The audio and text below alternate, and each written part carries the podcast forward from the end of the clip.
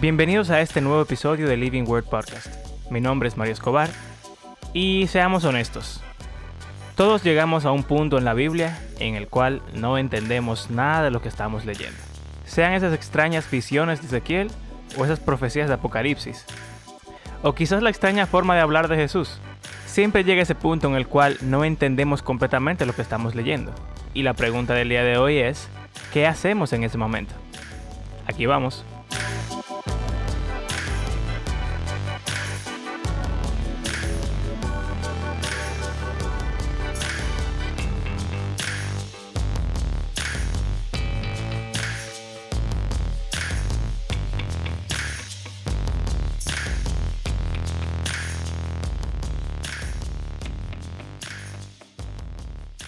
Bienvenidos a un nuevo episodio del Living Word Podcast. Con ustedes está Abraham Sánchez junto a mis compañeros Andrés Fulcar y Mario Escobar. Y hoy les voy a leer un pasaje interesante. Oh. Dice, no temas, Daniel, porque desde el primer día en que te propusiste en tu corazón entender y humillarte delante de tu Dios, fueron oídas tus palabras, y a causa de tus palabras he venido pero el príncipe del reino de Persia se me opuso por 21 días. Pero Miguel, uno de los principales príncipes, vino en mi ayuda, ya que yo había sido dejado allí con los reyes de Persia. Y he venido para darte a conocer lo que sucederá a tu pueblo al final de los días, porque la visión es para días aún lejanos. Y un poco más adelante dice, eh, ahora tengo que volver para luchar contra el príncipe de Persia. Y cuando yo termine, el príncipe de Grecia vendrá. Sin embargo, te declararé lo que está escrito en el libro de la verdad, pero no hay nadie que se mantenga firme a mi lado contra estas fuerzas, sino Miguel, el príncipe de ustedes. Cuando uno lee un pasaje así, tengo una pregunta. ¿Qué uno hace? Oye, una cosa, espérate. Señor, ¿ustedes llegaron a jugar los juegos del príncipe de Persia? De... Sí, sí. Tiraron una película hace unos cuantos años de eso. Eran pilas de heavy, ¿verdad? Eh, el príncipe de Persia y las arenas del tiempo. Exacto. Eso es lo que alguna gente piensa cuando lee esto. En verdad, la primera vez que yo lo leí, quizá yo pensé eso. No te puedo mentir. Eh, entonces vamos a hablar de qué hacemos cuando no entendemos la cosa. Claro, porque, o sea, yo leo algo así. Yo tengo varios pasajes, yo tengo muchos de dónde sacar. Pasajes que uno se queda como que, ¿qué está pasando aquí? bueno, pues, ¿quién va a responder la pregunta primero? ¿Qué haces cuando no entiendes? O sea, no tiene que ser sobre este pasaje en particular. No, exacto. Yo voy a ser sincero. Yo le pregunto a mi papá. Eh, ey, bien. Directamente. A veces, a veces me doy cuenta que en verdad yo no quería la respuesta. ¿Cómo así? no, porque dura mucho diciéndome. Oh, ya. No, porque tú sabes que esto y aquello y se ven una, entonces ya yo digo, ah. Eso pasa a veces cuando uno le pregunta a los pastores. Sí, yo no me interesaba tanto el tema, ¿verdad? Pero, pero, pero sí, eh, eso es lo que yo hago. Yo le pregunto a él, eh, ya yo le he dicho muchas veces, yo creo que vamos a tener que invitar a mi papá al, para presentarlo hoy. Eh, mi papá es un tigre que está haciendo un doctorado en, no sé qué cosa ahora. Oh. De eso, de teología. O sea, un tigre que él se ha pasado la vida entera leyendo y, estudiando. Y el día que lo invitemos, eh, la foto del, capítulo va a ser, del episodio va a ser el librero de él, donde él tiene todos los libros de Pero sí, eso es lo que yo hago. No tiene ninguna otra le, cosa. Le, pido a mi suegro, le pregunto a mi suegro, que es pastor. Ah, también, ¿verdad? Tú estás por los dos lados cubiertos. Estoy cogido por los dos lados. Eh, pero, pero normalmente es a mi papá. Eh, yo entiendo que, que, lo entiendo mejorar. Pero, pero también eh, creo que no es pecado decir que lo busco en Google a veces. Correcto. entiendo que, que todos hacemos eso en algún momento de nuestras vidas. Eh, y en algunas ocasiones me voy a referencia bíblica, diccionario bíblico, cosas por el estilo. Que están en Google también, por cierto. Sí, Google. Que mucho, que mucho uno llega a ello a través de, Super Google. El, doctor Google. Eh, bueno, yo. eh, yo casi nunca le pregunto a la gente.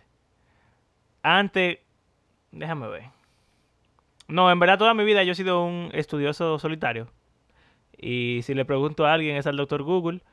Eh, tampoco tengo muchos libros, debo decir. Como que tengo. Pero tú me mandas cosas a mí. Tú te lo imaginas todo. ¿Cómo así? O sea, a veces tú me mandas pasajes raros y cosas así.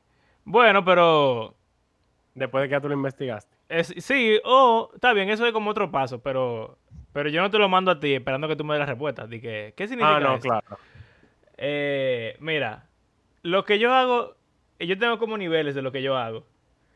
El paso uno siempre es intentar entenderlo por mi cuenta. Y como que leerlo otra vez, leerlo otra, otra vez, leerlo otra, otra, otra vez. eh, pensar muchísimo. Pero si no lo logré, o si estoy muy vago y no quiero seguir en eso, o si no me interesa tanto, entonces el paso número uno es no hacer nada.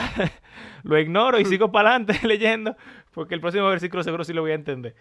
Eh, eso no es muy bueno, pero honestamente hay muchas cosas en la Biblia que uno no entiende y, y qué sé yo, yo no me detengo en cada cosita.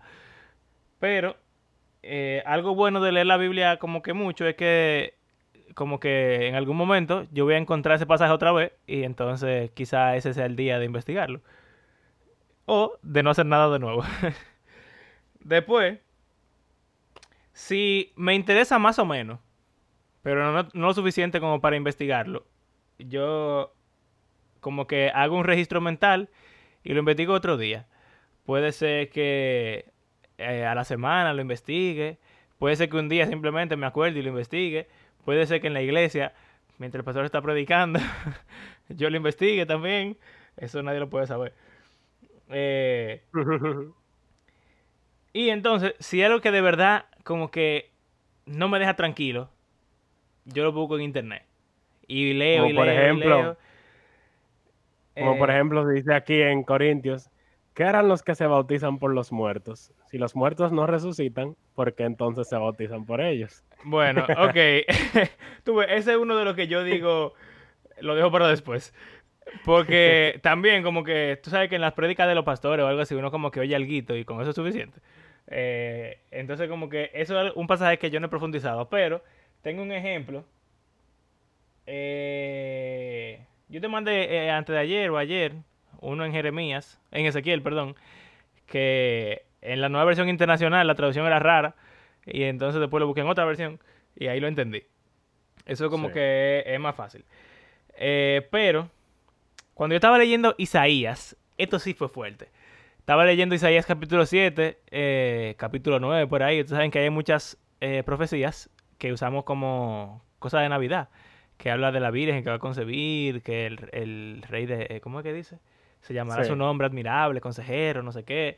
Eh, entonces, yo leyendo Isaías así, yo dije, pero ven acá, esto no parece que está hablando de Jesús por ningún lado. Y entonces eso me chocó muchísimo y duré como, como una hora eh, buscando en internet cosas acerca de ese, esas profecías.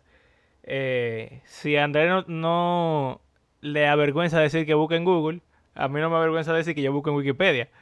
Wikipedia es la fuente de todo el conocimiento después de Google. Eh, conocimiento confiable, ¿eh? conocimiento eh, creíble. Con, fuente- con fuentes. Sí, sí, una cosa bien. Pero también, qué sé yo, en, en Google uno encuentra muchísimos comentarios y cosas.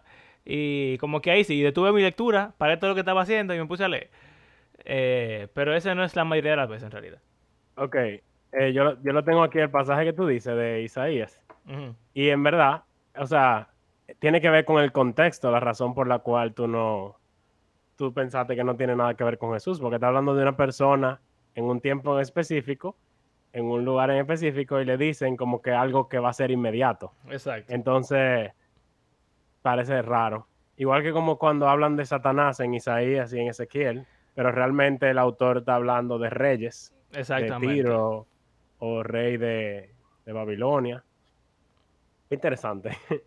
hay, hay, muchas, hay muchas cosas así. Y realmente yo lo eh, sé, ese tipo de cosas, porque algo que Mario y yo hacemos mucho cuando encontramos un pasaje interesante, como decía Mario, no necesariamente como para como que yo le voy a escribir a Mario para yo entender, sino que es como hacer el proceso de tratar de entenderlo juntos, que para mí es como muy inteligente. Por ejemplo, Andrés va a donde su papá y él escucha lo que le diga a su papá y lo que le diga a su papá él lo acepta como bueno y válido, me imagino el 99% de las veces. Sin embargo, el yo enviarle algo a Mario, que yo considero que está más o menos al mismo nivel, si pudiésemos decirlo así que yo, tratamos como juntos de llegar a una conclusión y también al final podemos decir, no, esa conclusión no sirve, eh, vamos a buscar, vamos a buscar algo como de otra persona. Pero creo que hacer ese tipo de ejercicios es útil para el cristiano promedio, ya que te ayuda a que por tu propia cuenta puedas entender los pasajes y te ejercita en eso, te ejercita tu relación eh, entre hermanos y también en tu entendimiento, o sea, el entendimiento de ambos, de las escrituras. Y básicamente yo hago las cosas que dijo Mario, buscar en otra versión principalmente, seguir adelante, ignorarlo en reyes y jueces y cosas así. Eh, o si me llama mucho la atención, sí, buscar, eh, hay una página que se llama Bible Hub. Eh, bueno, es en inglés, pero es básicamente herramientas bíblicas como diccionario, tiene también las Biblias en hebreo y en griego, tiene comentarios y muchos recursos sobre la Biblia. Me imagino que tendrá que tener algo en español, pero mm, lo confirmo luego. Pero ese es un recurso que se utiliza y a veces yo veo todos los comentarios y quizá ninguno como que resone conmigo. Eso ya será, puede ser problema conmigo realmente, pero como que a veces ninguno me convence.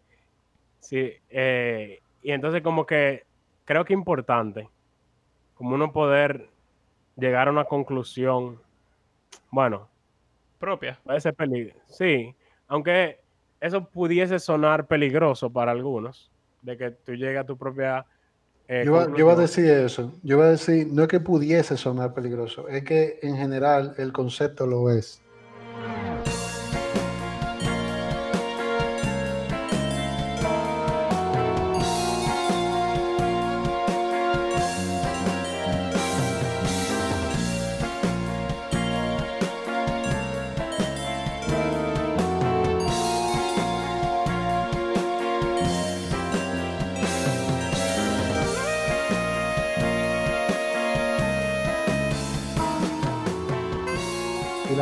Que lo es, y es un, y es un tema que, que, yo he hablado mucho con Abraham principalmente, no lo he hablado mucho con, con, Mario, es que no todo el mundo tiene el mismo nivel de análisis, no todo el mundo tiene la misma capacidad de, de análisis, incluso no todo el mundo tiene la misma capacidad de lectura comprensiva. Entonces, no es verdad que todo el mundo tiene la capacidad de autoinformarse, de autodirigirse a, a conclusiones en conceptos que a veces pueden ser y esto va a sonar medio extraño para mucha gente, pero pueden ser muy abstractos.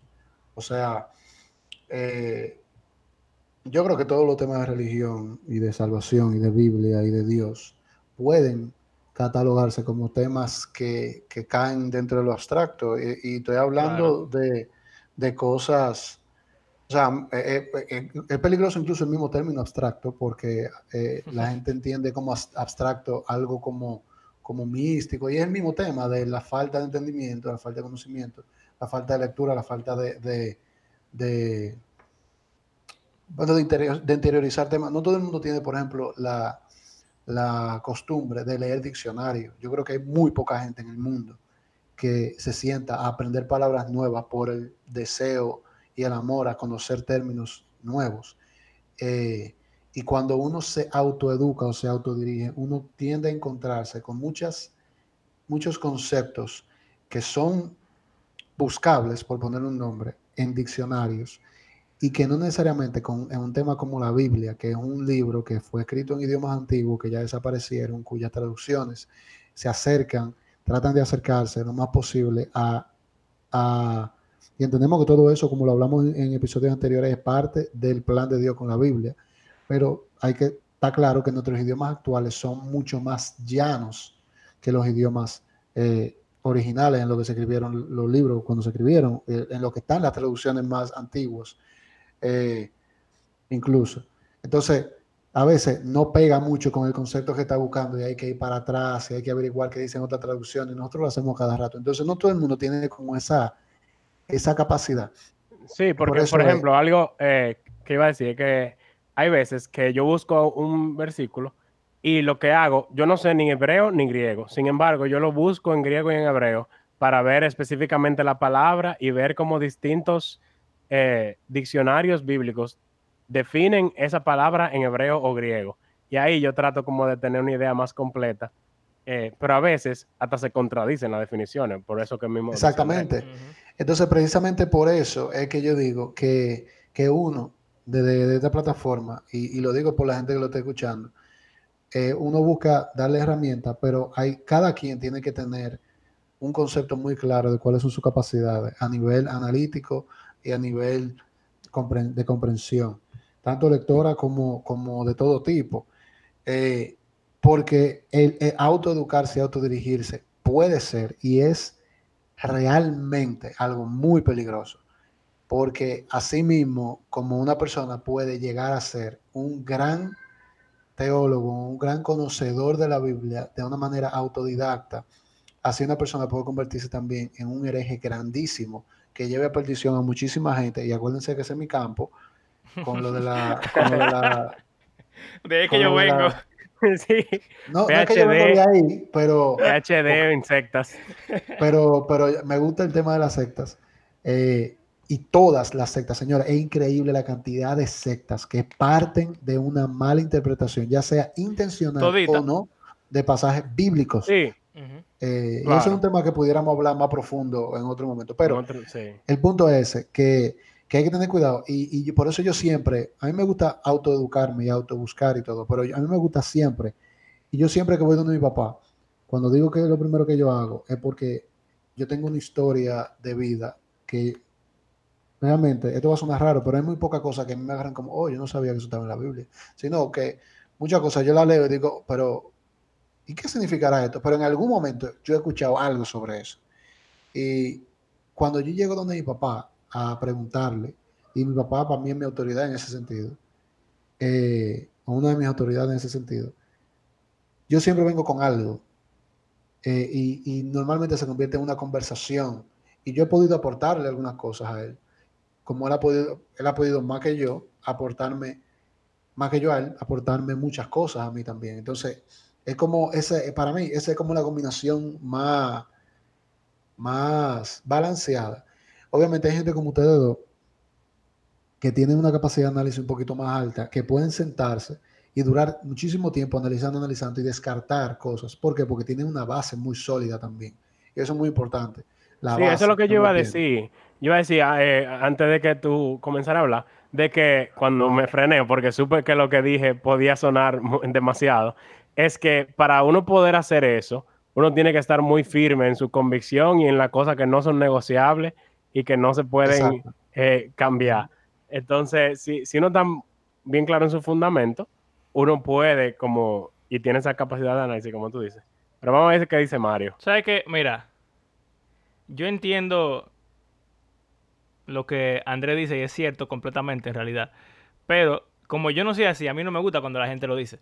Porque yo siento como que es una licencia para que la gente sea vaga y negligente, exacto, con su estudio. Y yo sé que ese no es tu, tu punto, Andrés, pero yo, yo creo que como que, ah, no sé si ustedes vieron la película de Pixar, Ratatouille, hay una frase célebre Exacto, que dice el chef Gusto que es cualquiera puede cocinar. Y en la película, el crítico.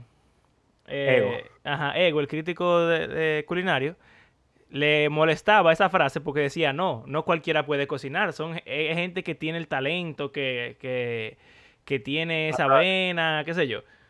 Y entonces llega la, rata, Remy, que cocina, no sé qué. Al final de la película, eh, Ego llega a la conclusión que la frase no significa que todo el mundo puede cocinar, sino que de cualquier lugar puede aparecer una persona en las condiciones que uno menos se lo espera. con el eh, talento para eso. Con el talento para eso, exactamente. Y como que yo creo que cuando uno dice de que tú tienes, eh, solamente la gente con el talento lo puede hacer. La gente que quizá lo tiene o lo puede desarrollar, puede encontrar en eso una excusa para no ser responsable y, lograrlo. Pero tú sabes que, tú sabes que, que una... sigue, sigue, bueno, está bien. Que aunque está, como tú dices también, el otro extremo de una gente que quizá no tenga esa habilidad y lo quiera hacer y entonces lo haga incorrectamente. Lo que yo entiendo es que debe de existir un balance. Yo creo que todo el mundo tiene, aunque sea un poquito de capacidad de pensar por sí mismo, porque somos seres humanos y, ¿verdad? Todos tenemos mente. Eh, yo pero está bien.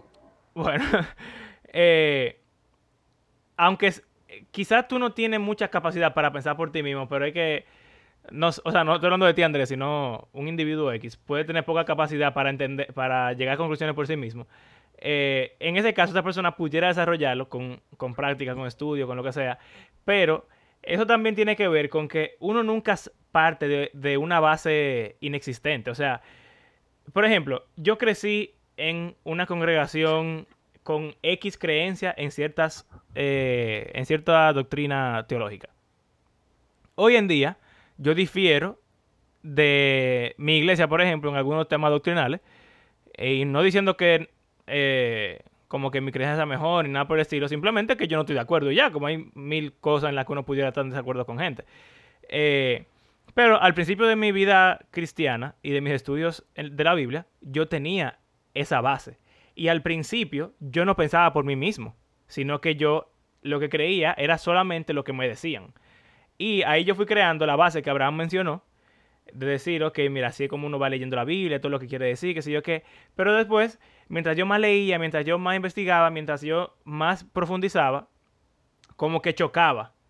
Y eh, me hacía más preguntas. No es, yo creo que una cosa importante para evitar eso, Andrés, es como que no querer, como dicen por ahí, no querer correr antes de caminar. Eh, como que hay gente que llega a Daniel, por ejemplo, el pasaje que leyó Abraham del príncipe de Persia, el príncipe de Grecia, Miguel, no sé qué, y de una vez quieren llegar a una conclusión sin, sin ni siquiera haber leído o estudiado otros temas. Eh, si uno va con la base paso a paso y deja lo más difícil para el final y uno va cogiendo eh, como que la cosa simple, entonces yo creo que eso evita más eh, que pase eso. No estoy diciendo que no puede pasar, pero yo creo que, que como que esa es la forma correcta en la que se debería hacer, por lo menos.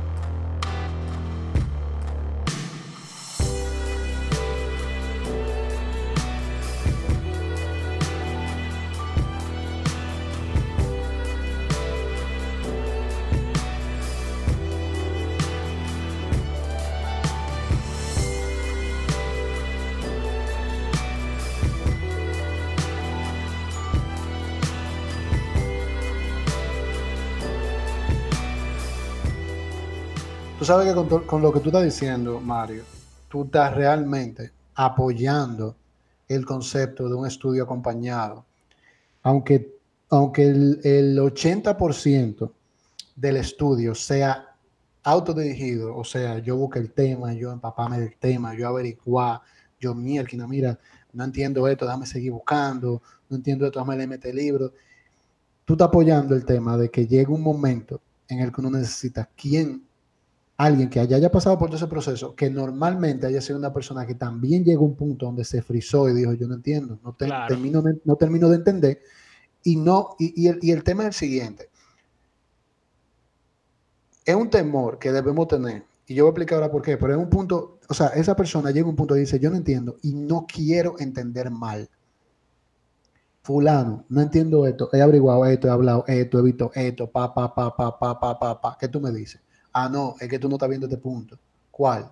Este. Ah, pero mira, yo no había visto esto. O sí, mira, sí, yo lo había visto, pero, pero mira lo que me dice este autor sobre eso. No, tiene que tener cuidado porque ese autor venía de tal línea. O sea, ¿por qué? ¿Por qué estoy diciendo esto? Porque cuando yo hago la, la salvedad que hice anteriormente, cuando hago el warning call que hice anteriormente, o la llamada de atención que hice anteriormente, yo lo hago porque el que tiene la capacidad y no estudia, tiene una responsabilidad por su lado, aparte, totalmente diferente al que tiene la capacidad, o perdón, o al que no tiene la capacidad, estudia se desvía y termina trayendo a otros. Es más peligroso, aunque, aunque nosotros digamos desde, el punto de, desde un punto de vista de cristianismo individual, ¿ok?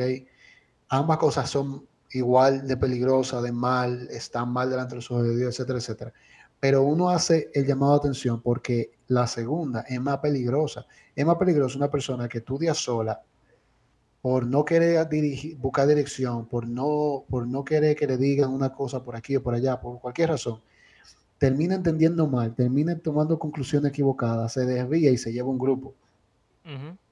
es, es, mucho más peligroso que el que tiene la capacidad y no tiene el interés y no lo hace porque no le importa, porque no le interesa. Entonces, cuando tú dices lo que tú estás diciendo, tú lo estás diciendo desde un punto de vista de una persona que tiene tres cosas principales. Tiene una base, doctrinal fuerte, tiene un interés de entender correctamente, no según su, su, propio criterio, y tiene el miedo de entender mal.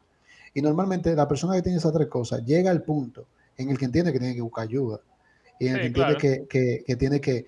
Pero yo siempre digo que uno no puede salir, eh, y, o sea, uno no puede pensar que, que la excepción va a, a regir la regla, va a regir sobre las reglas.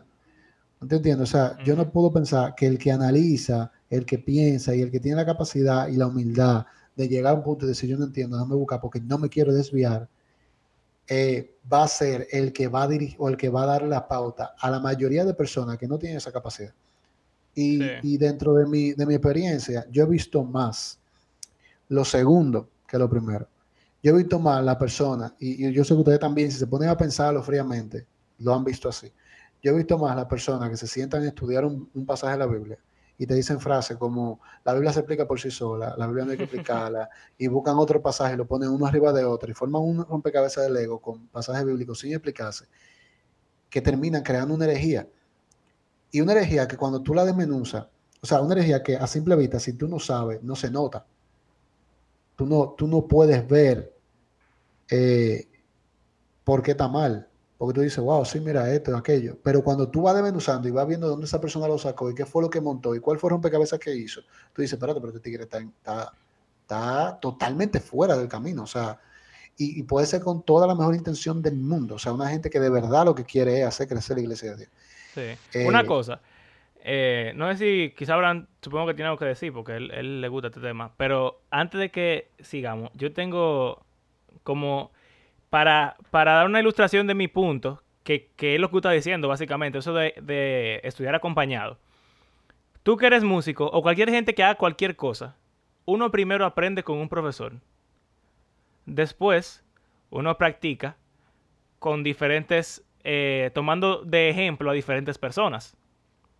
Por ejemplo, tú tomaste clase en tal instituto de música o escuela de música o lo que sea, pero después tú empezaste a estudiar técnicas de tal músico, técnicas de tal guitarrista, técnicas, canciones de tal gente. Ya por tu cuenta, pero esa gente son gente que están, vamos a decir, certificada porque son unos músicos duros.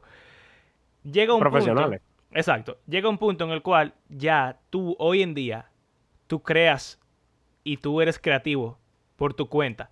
Tomando lo que ya tú aprendiste de tu profesor inicial, lo que tú has visto y sigues viendo otras personas que son, saben más que tú, pero ya tú tienes cierta confianza y cierta base creada con la cual tú puedes ir eh, independizándote cada vez más y más. Y si volvemos con lo de la cocina, es lo mismo, como que yo aprendí en una escuela, con un libro, qué sé yo qué, pero llega un punto en el cual el chef es creativo y va haciendo la cosa solo. Eso de, de eh, estudiar acompañado, estoy completamente de acuerdo. Yo creo que esa progresión, eso tiene que ver con el discipulado que hablamos en la temporada pasada. O sea, uh -huh. yo tengo que crear una base con una persona confiable que yo sepa que tiene por lo menos un chin de razón, por lo menos. O sea, quizá hay diferentes puntos de vista en ciertas doctrinas, pero eh, en general hay un consenso de lo que es sana doctrina y lo que no es sana doctrina. Por lo menos ahí yo tengo que tener una base. Eh, después yo puedo ir estudiando qué dicen otras personas de sana doctrina y después llegar a un punto en el cual lentamente quizá yo pueda, yo pueda eh, meterme en aguas más profundas, pero sabiendo que ya yo tengo un ancla firme en lo que ya yo he ido aprendiendo. Eh, pero nada. Pero tú sabes que enriqueciendo lo que tú estás diciendo, con ese mismo ejemplo, la profundidad de la, de la zapata o de la base que uno tenga, también es importante que uno sea consciente, porque yo no lo veo, por, yo no lo veo como etapas, el estudio acompañado. Yo no lo veo como etapas. ¿Por qué? Y te voy a poner mi ejemplo con el tema de la música, porque tú pusiste un ejemplo con el tema de la música. Si bien es cierto que hoy en día yo puedo crear, puedo modificar, que arreglar, puedo tocarlo muy bien, todo lo que toco, eh, y, y ciertas personas me ven y creen que yo soy lo mejor del planeta, o lo que sea, hay gente que cuando me ven tocando pueden ver mi deficiencia en mis lagunas que existen. Y existen por la falta de más dirección, existen por la falta de más eh, es como un mentor. De un mentor. Sí, porque, digo por qué, porque hay un sistema, musicalmente hablando, y, estoy dando el ejemplo del sistema para luego pasar al otro, de, música para luego pasar al otro. Hay un sistema, o sea, ¿qué significa un sistema? Tú primero aprendes esto, después aprendes esto, porque para tú aprender esto, esta base tiene que estar demasiado bien. Y tú sigues a la tercera, y la primera y la segunda tienen que estar bien para que en la tercera tú no tengas un mal uso de eso. Y cuando tú pasas, entonces ese sistema llega a un punto que tú lo entiendes y tú puedes replicarlo en el aprendizaje eh, autodidacta. Pero no siempre tú has tomado la suficiente base, y lo digo por mi ejemplo personal, yo no tomé la suficiente base musical para yo poder replicar el sistema en las otras cosas que yo quiero aprender. Y eso me ha llevado a que con los años yo adquiera conocimientos, adquiera habilidades que no necesariamente yo sé de dónde salen y no necesariamente sepa dónde ir a buscarlas. Entonces, lo mismo pasa con el estudio de la Biblia, o sea, hay un sistema, hay un, y el sistema fue creado por el hombre, ¿ok? Por hombres que estudiaron la Biblia y dijeron, mira, la mejor manera es que tú entiendas esto primero, obviamente. Tú me dirás, sí, pero ¿por qué yo no puedo pensar eso? Está bien, yo te respeto que tú digas que tú también puedes pensar tu propio sistema, pero el punto es que hay un sistema. Hay gente que no tiene ningún sistema y comienzan a estudiar sin sistema. Hay gente que tiene un sistema cojo y comienzan a estudiar con un sistema cojo. Y entonces llegan a un punto donde su sistema cojo o su falta de sistema no los ayuda a pasar al siguiente escalón. Y, lo que y también hay otra cosa. Hay otra cosa, Andrés, y se puede usar también con el ejemplo de la música como con todo en la vida. Y es una mentalidad, un cambio de mentalidad que se supone que todo el que estudia por sí mismo debe tener pendiente todo el tiempo. Y es que tú puedes estar completamente equivocado. Por ejemplo, cuando yo llego a conclusiones por mi cuenta, yo tengo que estar claro de que yo puedo estar completamente equivocado. No decir como que, bueno, yo soy el mejor del mundo, el mejor teólogo, el mejor interpretador de la Biblia y yo no estoy absolutamente seguro de que yo tengo la razón. No, yo creo que yo entiendo. Sin embargo, yo también tengo que saber de que yo puedo estar completamente equivocado. Al igual que, vamos a decir, un músico comienza a tocar y a crear y a improvisar por sí mismo, tiene que estar abierto a la crítica constructiva, tiene que estar abierto a que alguien le diga, no, mira, realmente, eso tú estás haciendo casi todo bien, pero hay algo que tú estás haciendo mal. O sea, tú tienes que estar abierto a la posibilidad de que tú estés equivocado. Y si tú no tienes esa mentalidad y tú crees que todas tus conclusiones son infalibles, hay un problema. Y va a causar un problema, porque ¿quién eres tú para decir que tú eres el único que sabe? Entonces, ahí yo creo que es que se pone peligroso.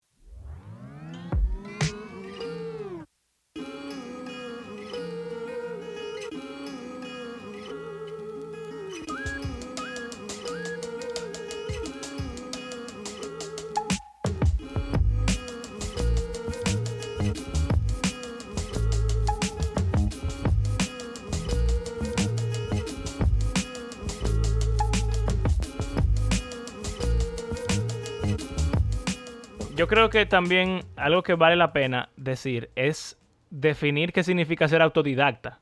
Porque. Eh, o estudiar por su cuenta. Yo soy autodidacta. O sea, todo lo que yo sé en esta vida es por mi propio estudio. Muy poca cosa yo he ido a un sitio específico o tenido un profesor que me ha enseñado. Y esto no lo digo de que con orgullo, sino que, o sea, simplemente yo soy así. Eh, siempre he sido curioso, me he puesto a investigar cosas, las que me gustan, sigo para allá y aprendo. Que uno estudie por su cuenta no significa que uno eh, descubra las cosas solo.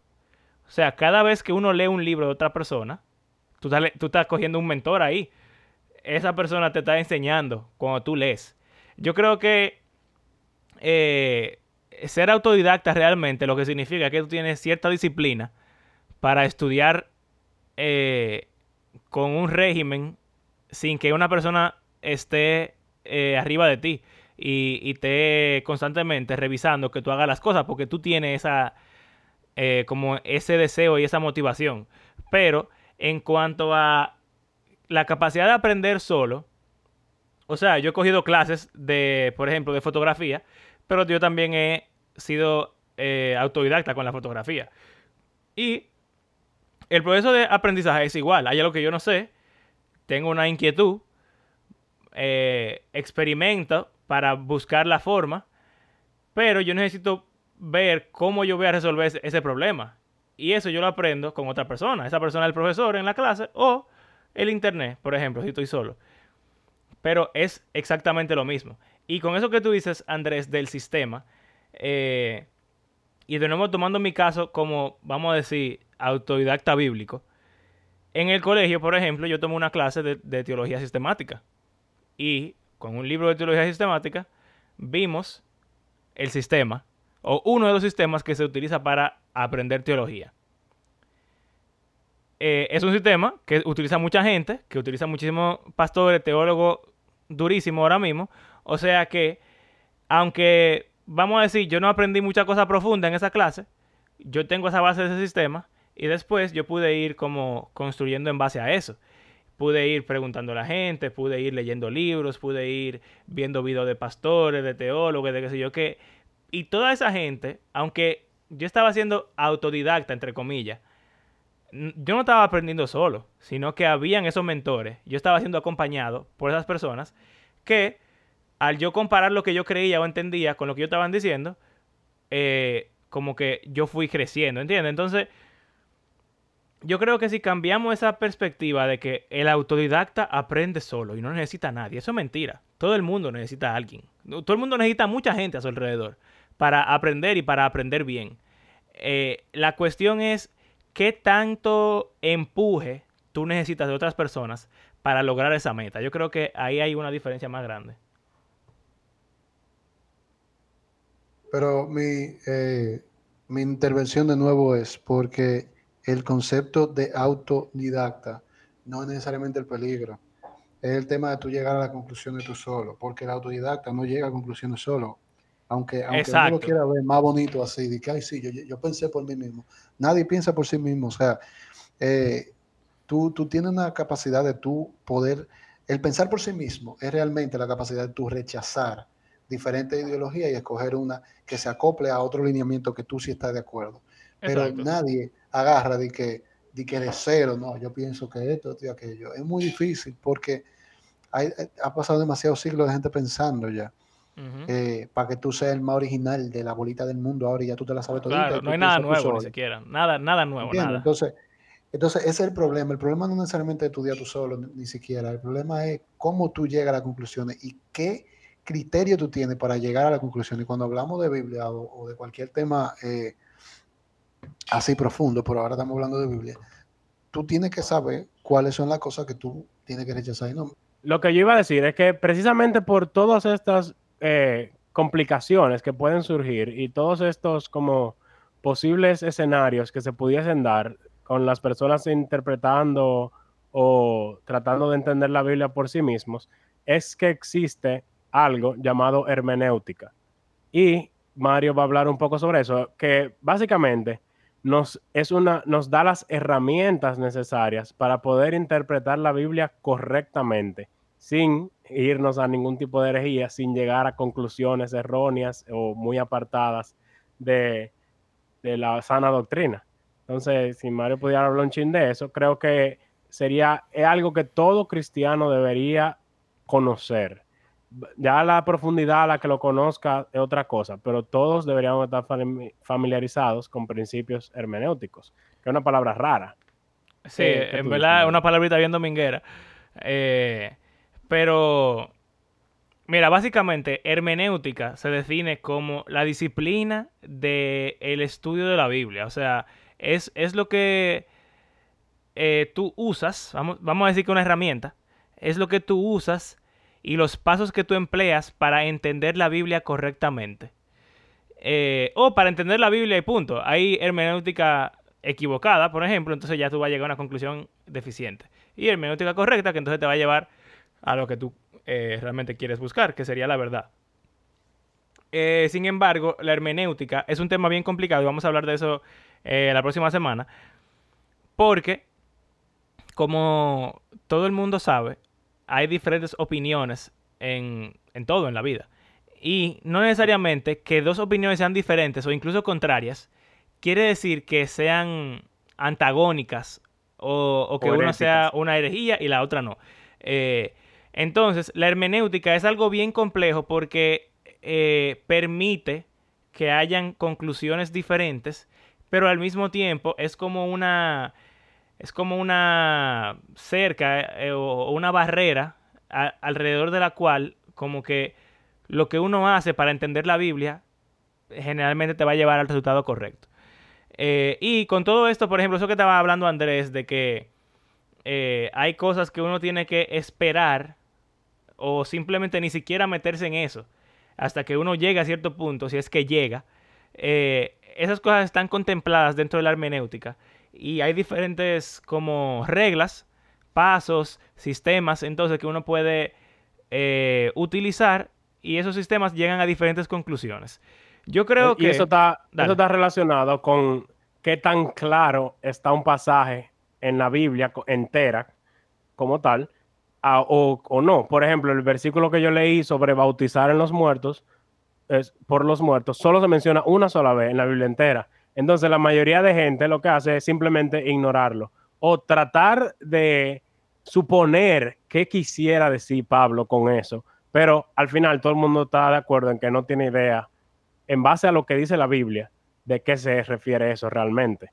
O sea que no es claro. Sin embargo, algo claro como la deidad de Jesús, o bueno, aunque eso hasta eso se debaten algunos, pero vamos a decir que Dios es creador, eso no se debate nadie. que diga creer en la Biblia.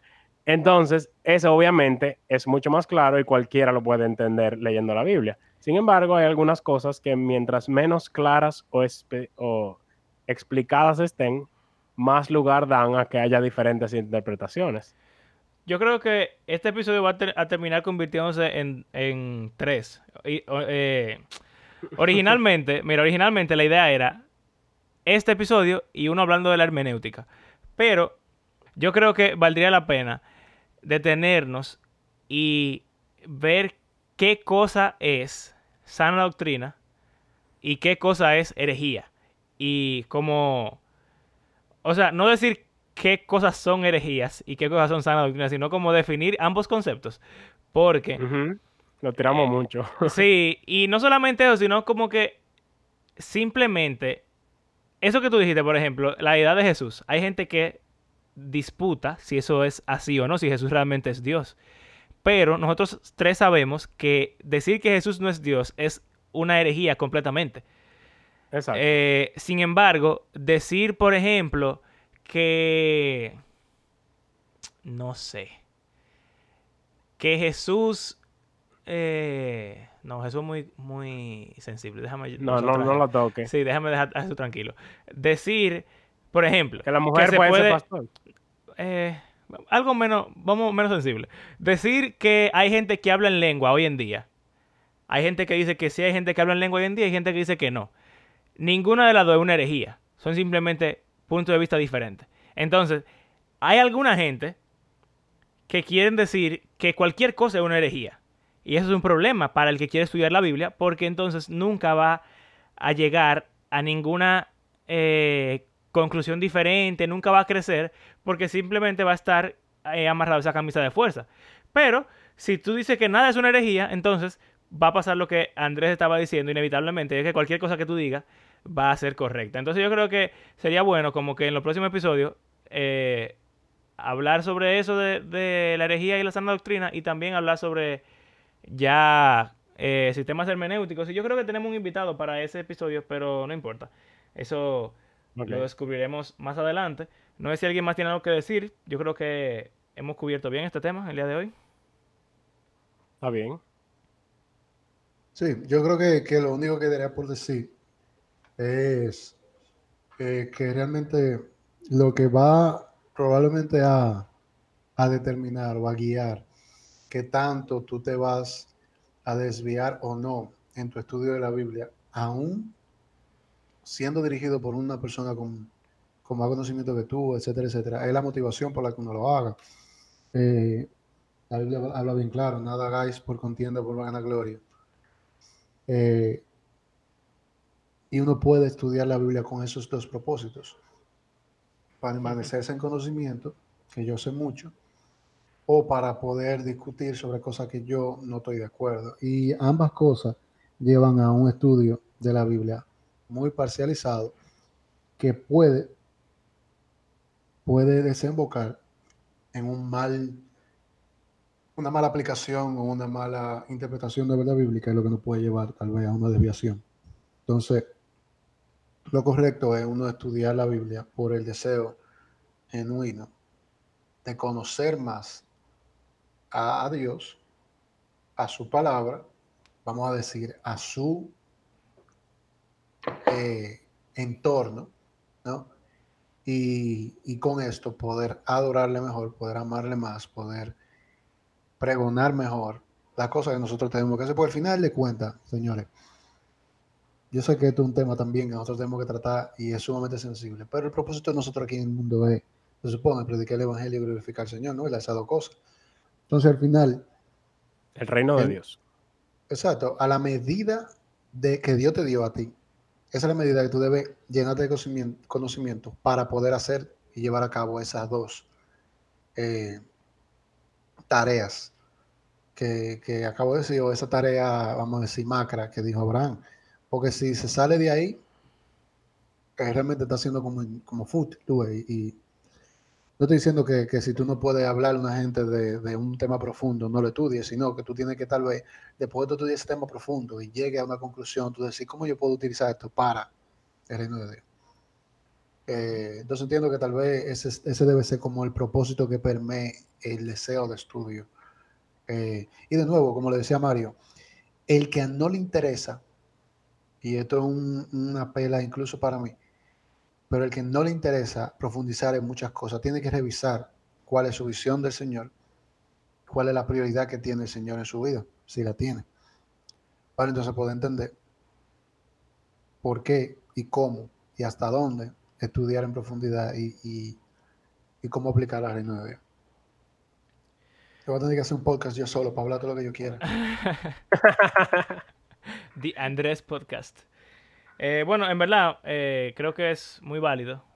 Eh, y sí, la motivación es el primer paso para todo lo que uno hace, especialmente si uno quiere conocer al Señor y obedecerlo. Que si nos remontamos al primer, primer episodio, fue lo que dijimos, que es el punto de la Biblia. Conocer al Señor y poder vivir como Él quiere que vivamos. Así que nada, señores, será hasta la próxima, ya ustedes saben. Adiós.